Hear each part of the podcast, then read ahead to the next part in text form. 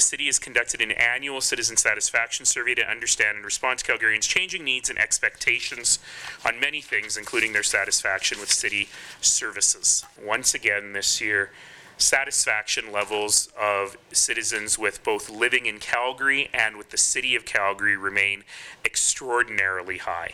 As for issues, infrastructure, traffic, roads still remain at the top of the issue agenda. Transit is still in second place. Calgarians still think we should invest more in transit first, affordable housing, traffic flow management, and transportation planning. People are very nervous, as we all are, as the city is, about the economic downturn. 57% of Calgarians, as a matter of fact, have said that the economic downturn has impacted their household.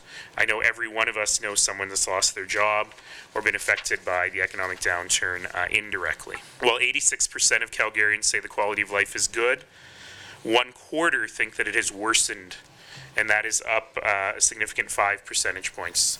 We don't think that has a lot to do with the city of Calgary, but it has a lot to do with the economic situation. This is very, very important for the city and for members of council in terms of making our decisions.